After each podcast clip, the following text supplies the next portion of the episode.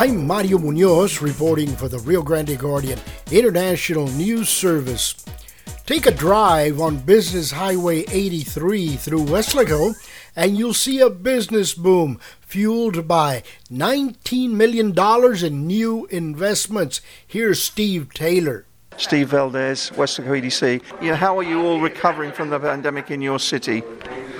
Well, we've actually been very fortunate to a large degree that we're centrally located. That's been a game changer, a factor for us. Uh, a lot of the economies that are on the east and west depend a lot on the Mexican traffic that comes in.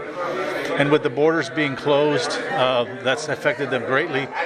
Not necessarily for us, because we have a stronghold on the Mid Valley. So the Mid Valley uh, communities come into Weslaco to do their shopping and their eating and dining and entertainment uh, because we have uh, sustainable growth over the last, you know, 15, 20 years. So we did not get as hard a hit the pandemic. As a matter of fact, our sales taxes this year surpassed last year's sales taxes, again because of the concept that people have had to stay home, shop home, stay home, and, and be safe.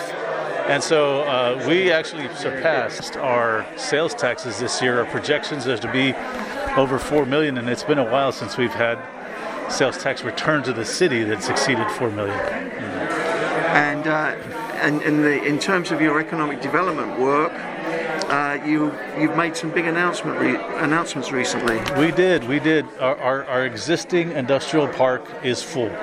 We have small spaces here and there, but for larger manufacturing uh, companies that are maybe warehousing distribution centers and the like, we just don't have any more space. And so we went out and we've been shopping for about four or five years. Our, our board has been, and, my predecessor over the last five years has been looking for land. And the right opportunity just showed up. Uh, it presented itself 150 acres right off of uh, FM 1015 and Mile 9. So we're only uh, two miles away from the expressway. We're on a state highway, so that highway is always going to be maintained by the state. It's a five traffic with shoulders all the way down to the expressway. And then it also connects to Mexico and Progreso. So any trucking, any, any, any transportation that has to cross over is only eight miles away from that location. So we jumped on it quickly, bought it, uh, and we're now doing the engineering work to get it ready for us to sell. Do you think you'll have any trouble filling it? I, I hope not. I don't think so. I mean, it's not so much the, the op, it's it's not it's one thing to be optimistic, but it's another thing to have letters of intent in front of you saying we're ready to break ground. How fast can you get it ready for us? And that's that's just amazingly exciting for us. Steve Valdez, Executive Director of Weslaco Economic Development Corporation. I was going to ask you how things going with the bridge because I know they they've got development there as well, which is going to he- help you. Oh yes, yes. In fact. Uh, the fact that it's a privately owned uh, facility uh, means that they're funding uh, that they can jump along and move along a lot faster. Uh, and so, from the last time we spoke, they're, they're, they're moving right along to, to be ready by the end of this year to open up four new lanes of commercial traffic. So, larger trucks can go through. They, they, they have uh, uh, excess capacity loads that can be transferred across. They're connected to the uh, overweight corridor, which is 1015.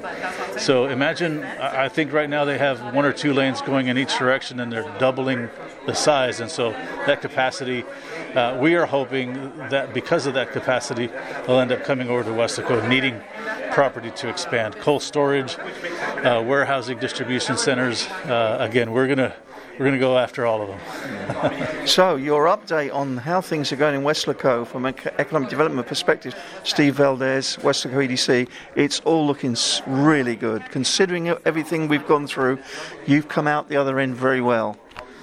I, agree, and you, you said it. You, I couldn't have said it better, Steve. Um, I mean, you know, it's just. Uh, uh, I'm, I'm, a, I'm a prayerful man, and so I always consider these things as blessings. But really, it, it's it's a, it's a blessing to have good leadership. It's a blessing to have uh, good, smart residents in our community that want to continue growing.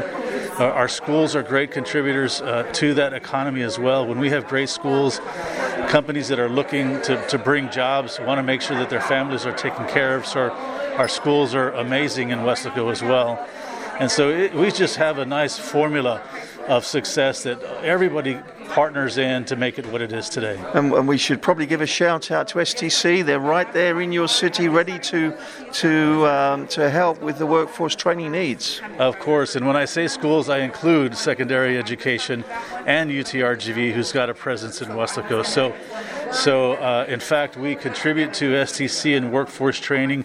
We have a relationship with STC. We give them grant money in order to in, improve the skill level of the employees at all the workplaces in Weslaco. We, we believe that the better they are trained, the more productivity those companies are going to have and longevity in their employees. And so that, that's another reason why we're here with Vida is to be able to, you know, we contribute to them as well because creating a strong workforce is key to to uh, to community wealth.